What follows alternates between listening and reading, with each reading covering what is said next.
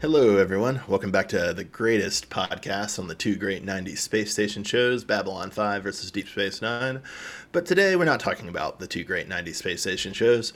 We're talking about a very, very weird show on HBO Max, DC's Titans. Uh, specifically, we're talking about the first four episodes of season three. That is, episode one, Barbara Gordon, episode two, Red Hood, episode three, Hank and Dove, and episode four, Blackfire. Uh, let's just start out with a broad question. Uh, Matt, uh, what do you make of this very weird show? Uh, kind of like CW, but they can drop the F bomb. Yeah, yeah. It's like see, I it feels dark, a lot darker to me than the CW shows I've seen. Not just in the F bomb, but I haven't seen that much of the CW. So maybe maybe Arrow is like super dark and grim and gritty.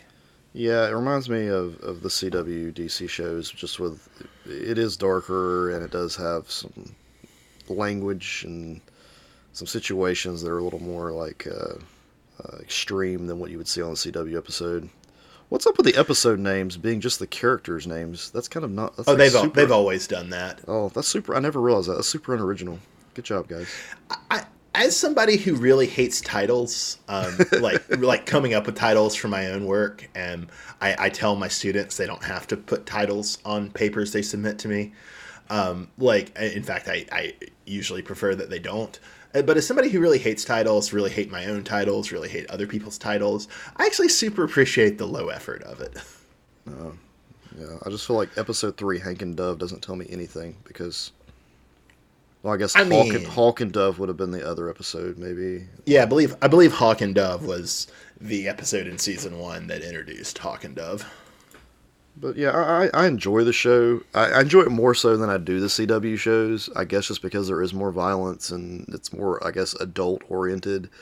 I really do appreciate that it's only like ten or thirteen episode seasons too, and that like because it's streaming, they don't always hit the 45 minute mark. I appreciate that. Less is often more, and uh, here it certainly is the case.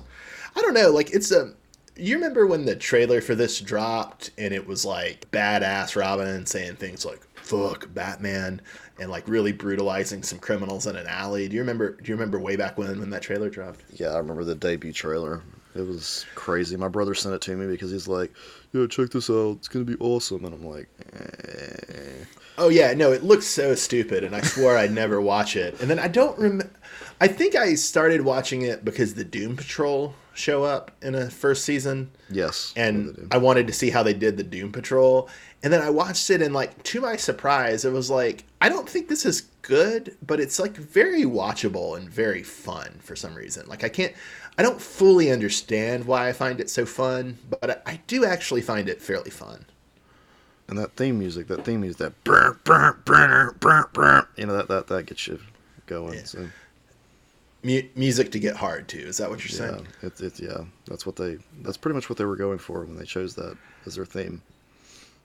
Yeah. Would you say the level of horniness on the show is greater than the average CW show too? Uh, I'm gonna say yeah, especially between with anything with Dove and Hank and Dick and yeah, yeah. There's a lot of it. I haven't seen as okay. much. I, I, figured I'd see more with Starfire, but that just hasn't like. I they guess... did that at the beginning of season one, but then they kind of like backburnered it, didn't they? Yeah, because I, I thought you know based on the comics, I always thought her and Dick had a thing, and then. Oh yeah, yeah. It's a it's a big deal. I haven't read many of the New Teen Titans comics, but yeah, Dick and Starfire, Dick and Kory is a big deal. But yeah, there's not as much of that as it's more just there is a triangle right between them and Night. Like Dove used to be with Nightwing. I'm trying to remember correctly because season one and two kind of ran together for me. So as I recall, Hank and Dove or Hawk and Dove had been together for a long time, but it'd been kind of like it, it it was fairly up and down it seemed like although i don't know how much that was it was up and down before the show started and how much it just became up and down once the show started. But my my impression is that it either like while they were on a break or while that dawn was pissed at hank she slept with dick was my impression. And so there was a little bit of uh, there yeah there was some bad feeling about that especially in season one. But it seems like after going through the stuff to get they did in season two and then kind of you know, starting up in season three, it seemed like that had pretty much repaired, and like it seemed like Hank and Dick were pretty much all good, and that even though Dawn and Hank like weren't together at the start of season three, they seemed to be like in a kind of good place of still being partners. Did did, did that track for you? That yeah, that is yeah. I, I'm remembering it now. It just yeah. Th- this is one of those shows where I feel like it's it's hard to go like having having it set up the way it is, where it's being released. Uh, I guess there's one season a year. Uh, more or less, yeah. More or less, yeah. And this, it's not as memorable. I guess I was like it's cons- not consumable. What's the word I'm thinking of? Like, were you bingeable? Yeah, it's bingeable, and I feel like I would enjoy this more if I watched it like waited for the whole thing to be done and then watched it like a year later. like, you know, then watch them all in order. Yeah, yeah, I did. I did a thing where like I watched, I watched like the first four episodes of season one. Like I think I got through the Doom Patrol episode, and then I I just got busy and didn't go back to it. And then late last year, I I finished season one and watched all of season two, and so now I'm watching it, you know, week to week. Um, so yeah, it's the first time I've ever actually watched it week to week. Yeah, that, I think yeah. that's that's the other issue I'm having is watching it week to week. I'm like I'm trying to remember back to what happened in the other seasons. I think one reason you may feel like that too is like the season structure of these episodes is kind of weird because it's like at the end of season one, if I remember correctly, you have the big cliffhanger with Rachel's father, Trigon, mm-hmm. and then if I'm remembering right, that gets really quickly wrapped up at the beginning of season two, and then you kind of have a slow burn on the Deathstroke and Rose and Jericho story from season two. And then you have a big cliffhanger with Donna dying, and it seems like Rachel is going to go and try and resurrect Donna at the end of season two. And then now in season three, you've we've totally shifted again, and now we're doing this Red Hood story, but at the same time, like they still mention Donna and Rachel, but they we haven't seen any sign of them after four episodes and it, it, seems like we've just totally dropped uh, Rose and Jericho, who, unless I'm forgetting, were like still kind of on the team at the end of season two. Yeah, that that's exactly what it is. Because for some reason I thought the Trigon thing was like finished up in season one, but I guess it did spill over into season two. Yeah, it went one or two episodes into season yeah, two. You're, you're, right because there was that cliffhanger. Yeah, it, you're right. It's it's just the structure of how this it's how the seasons are structured. It's weird and hard to follow overall, I like I'm enjoying the whole Red Hood like thread throughout. I kind of like that. I like seeing Red Hood uh, live action. When Jason Todd first returned to the comic books, I was kind of you know leery about it. I wasn't quite sure what to think. You know, I'm like, oh, well, great. Partially because the way the way they brought him back was kind of well the I don't know, just the the rationale of like, oh, Superboy punched the walls of the universe and it resurrected yeah, it Jason Todd. And I feel rough. like that's kind of been retconned at this point, where now we know like Ra's al Ghul used the Lazarus Pit and resurrected him. I think isn't that what?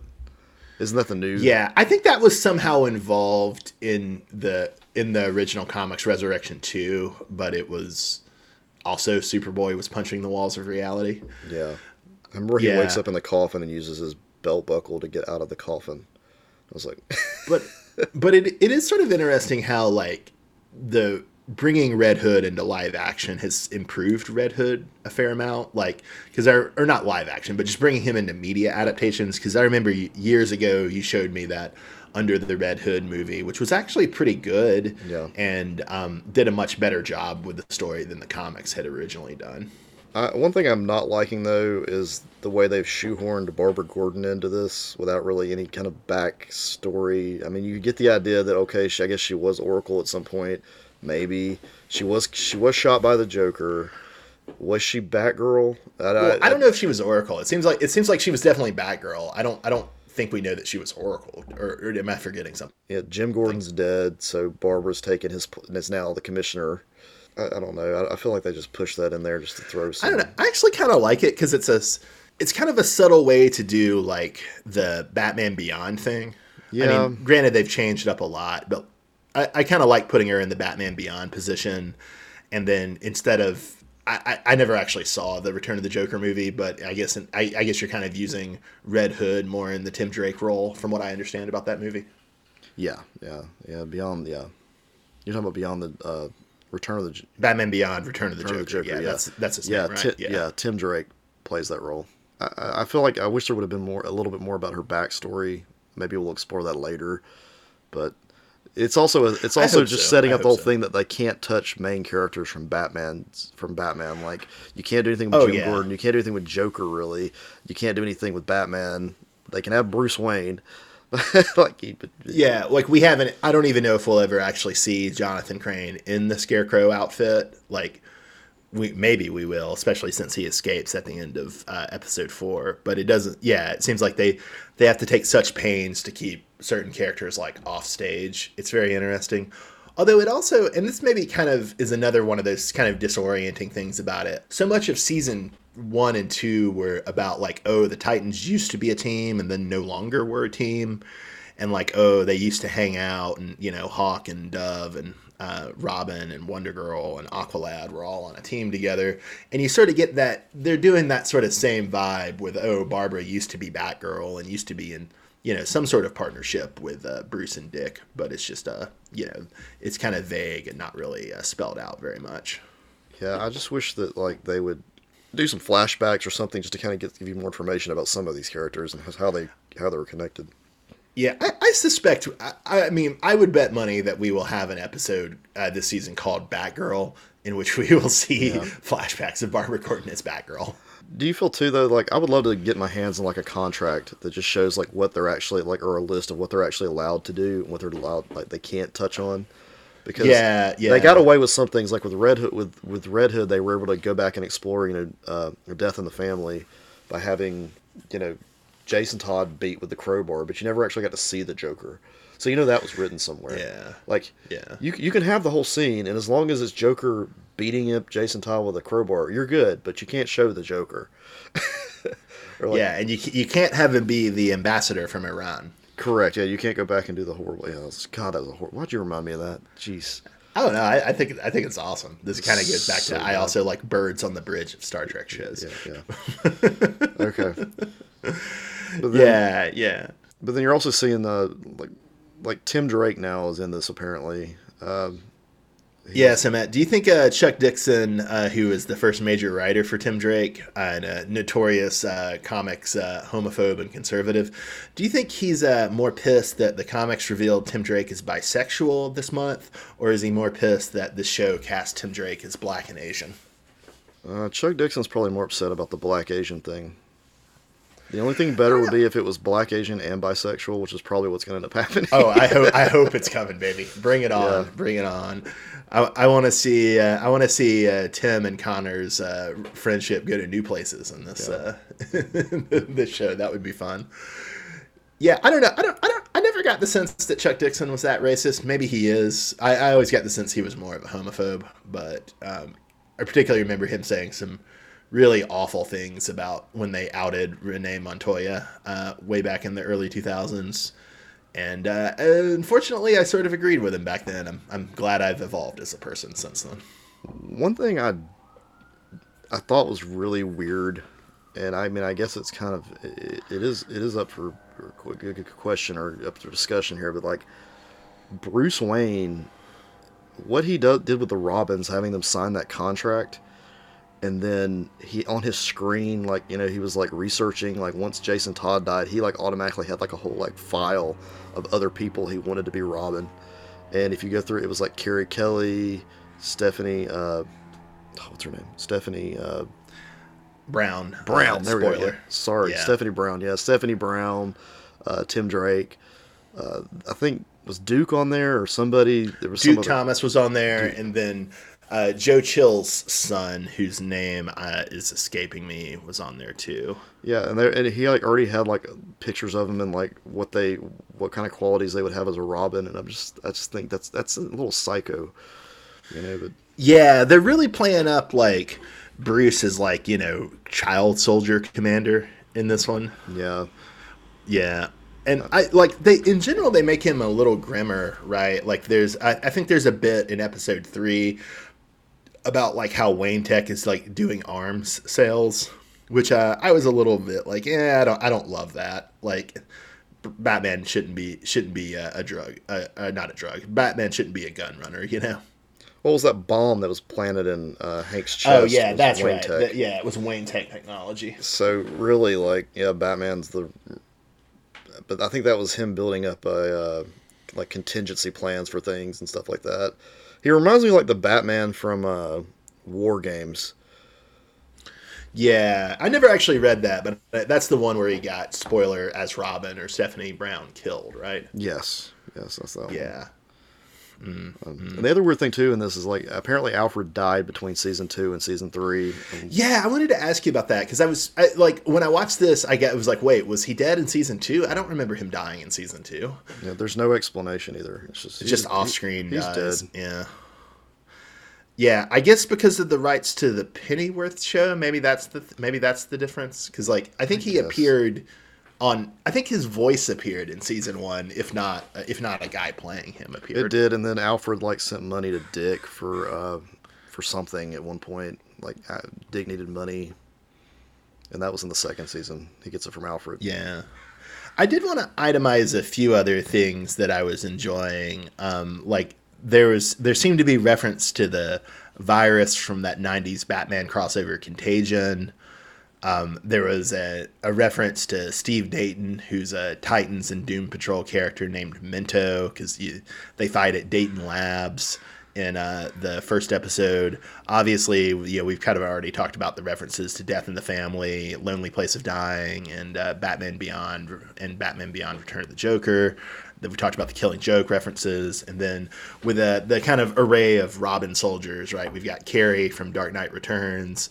We've got Duke and the Joe Chill son, who are from We Are Robin, which I've never actually read, but it's like kind of like an army of Robins story. And then obviously we've got Spoiler, who was all over like the 90s Tim Drake Robin comics and just, you know, like you said, was killed in war games and then eventually brought back.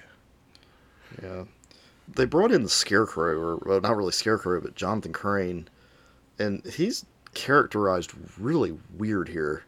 Like I, I, I it's not something I've seen before with him. Uh, even like on, it's nothing like he was on Gotham. Nothing like I remember him on like any of the Arkham did- video games or anything. How did they do him in Gotham? I've never seen He, much he- of he- he's just like uh, he he's just like he is in uh, the Arkham games, and kind of like uh, I've uh, never played the Arkham games. What's that? yeah, what's the? There's a recent comic that's come out where he has like syringes on his hands, and he's kind of. Uh, is that in like the is it Fear State or State of Fear Yes, that one- yeah. crossover that's going on? Yes, Okay. that it's like that. You know, not this stoner dude he is in this one. You know, like this weird. Did you ever watch Mad Men? Yeah, I've watched some of it. Yeah, was he on that? D- Yeah, yeah, he's the he's the sleazy, uh, upwardly mobile wasp on Mad Men, like Pete Campbell. He's one of the main characters. Um, it's the same actor. I, I was very amused to see um, Vin, Vincent Kartheiser, I think is his name. I was very amused to see him play both Pete Campbell and now and now the Scarecrow.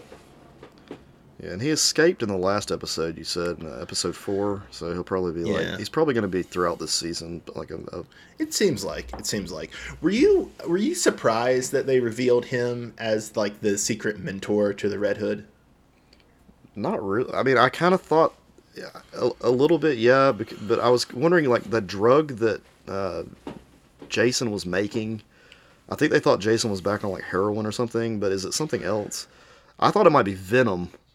Now that you mention that, I could see the drugs that Jason cooking up being like Scarecrow's fear toxin. I think we both kind of got Venom vibes off it at the start, which is sort of interesting. And I'm, I guess it does make a certain amount of sense because of the sort of strict IP requirements on the show and just the kind of general principle of economy of characters to have Scarecrow be the manipulator of Jason Todd and potentially like the big bad for this uh, season. Although when they were teasing um, there being a, a big bad, I was thinking maybe they would go more with like Ra's al Ghul, who they've mentioned uh, once or twice in the show, or maybe a more traditional uh, Titans villain like Brother Blood. But it, yeah, it seems like for now we're we're to be doing it with uh, the Scarecrow, which you know could be entertaining. Yeah. Uh, were any of the villains that I mean the, the there were a bunch of like mobsters or gangsters or something? Remember that Red Hood goes and like approaches. Were any of those uh, like legit people from comics? Do you know, or are they supposed to be? I don't think so. I think they're just supposed to be like, you know, the various different like you know, to put it crudely, like the ethnic groups we associate with modern crime, right? So, oh, modern yeah. organized crime. Oh, so there's a Russian gang, there's a Chinese gang, that sort of thing. Yeah. I mean, there's a long tradition of like, um, you know, the criminal heads of Gotham gathering together in different Batman stories. Like Grant Morrison does that a lot. Um, Jeph Loeb does it from time to time. I think Alan Grant did it a fair amount. But despite there being that long tradition, I don't I don't think there were there were like specific characters that I caught. So in episode three, uh, we get the final scene. You know, right before Hank's about to die. You know, you get Hank is it, this the, the thing's ticking down.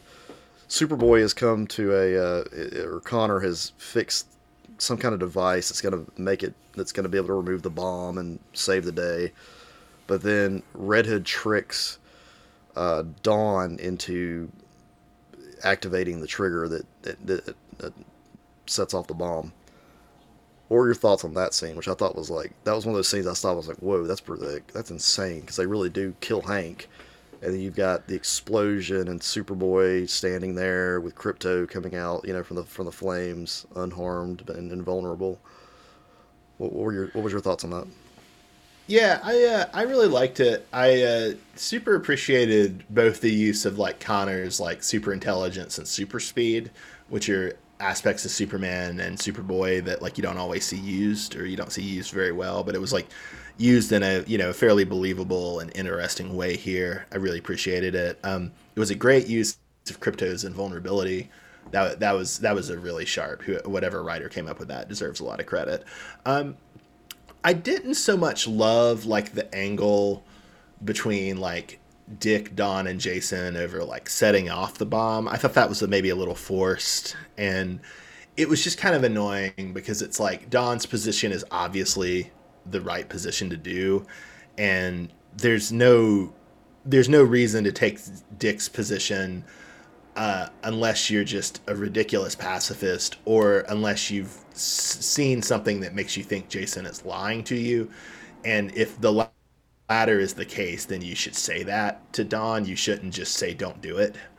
Um, so I, I didn't really appreciate that setup very much, but I will say I did appreciate in the Fallout how they don't make it a big thing of blaming each other. It's just kind of it wasn't like of like Dick being like, "How dare you, Dawn? Why did why didn't you listen to me? Hank would still be alive." That sort of shit. So I, I appreciated that it, it, it at least didn't go in that direction. Yeah. To go back to your kind of like mention of like gratuitous scenes, the awkward scene where like you have the bomb and it's based on your heart rate. So the faster your heart rate, the the faster it's going to count down. So then Dawn goes in there and like gets on top of him and takes her shirt off. Like what the hell? Like. oh, I, I, I don't, I don't think you're giving that scene enough credit. They set, they set up, they set that up a lot more. Yeah, but that's stupid because you don't want to get his heart rate up, so you wouldn't do that. Like this is, this. But it's, it, it's clearly set up a little more than you're giving it credit for. I, I, I think you're being unfair. No, it's awful. Um, no, you're just being unfair. That's awful. All right, so episode four, like I watched the beginning of it, and it goes in a whole different direction, dealing with Kory's issues and her having these like sleepwalking incidents where she starts shooting fire at Beast Boy and uh, just she thinks she's insane.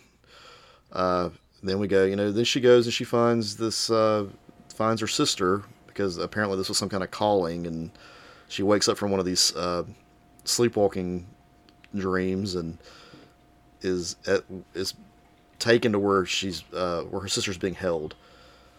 Any thoughts on this, or was this to me? This seemed almost like they were just trying to like make sure they covered all the characters and needed to get Starfire figured out.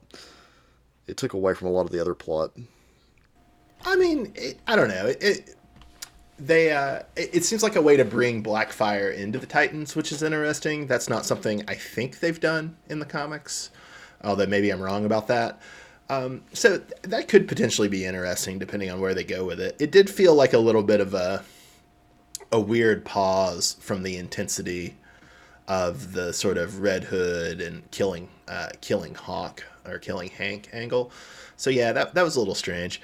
One one other kind of broad observation I would make about the show is it's just kind of funny how like so many of the characters on the show are Dick Grayson's exes, like Dawn, Barbara, Kory, all Dick Grayson's exes.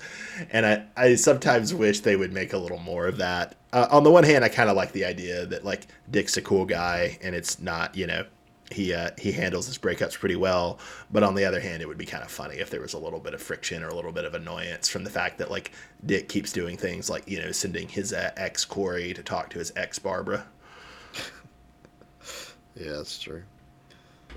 In the in in the season four episode, I'm glad they went.